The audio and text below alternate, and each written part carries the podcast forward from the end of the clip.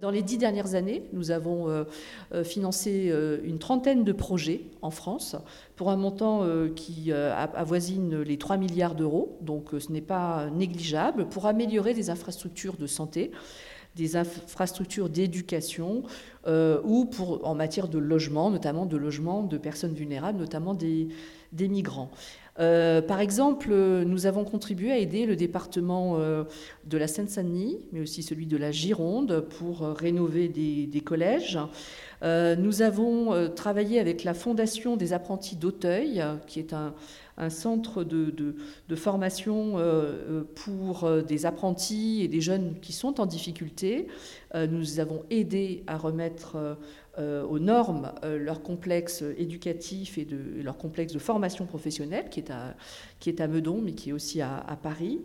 Euh, et nous intervenons aussi dans le cadre de l'économie sociale et solidaire. Et donc nous avons travaillé avec le crédit coopératif pour le financement de projets dans ce domaine-là, qui est un domaine important pour l'économie française. En matière de logement social, évidemment, c'est la Caisse des dépôts et consignations qui est notre partenaire privilégié. Donc, encore une fois, nous agissons aussi en France là où, dans les domaines que nous connaissons le mieux, là où notre valeur ajoutée peut être mise en avant.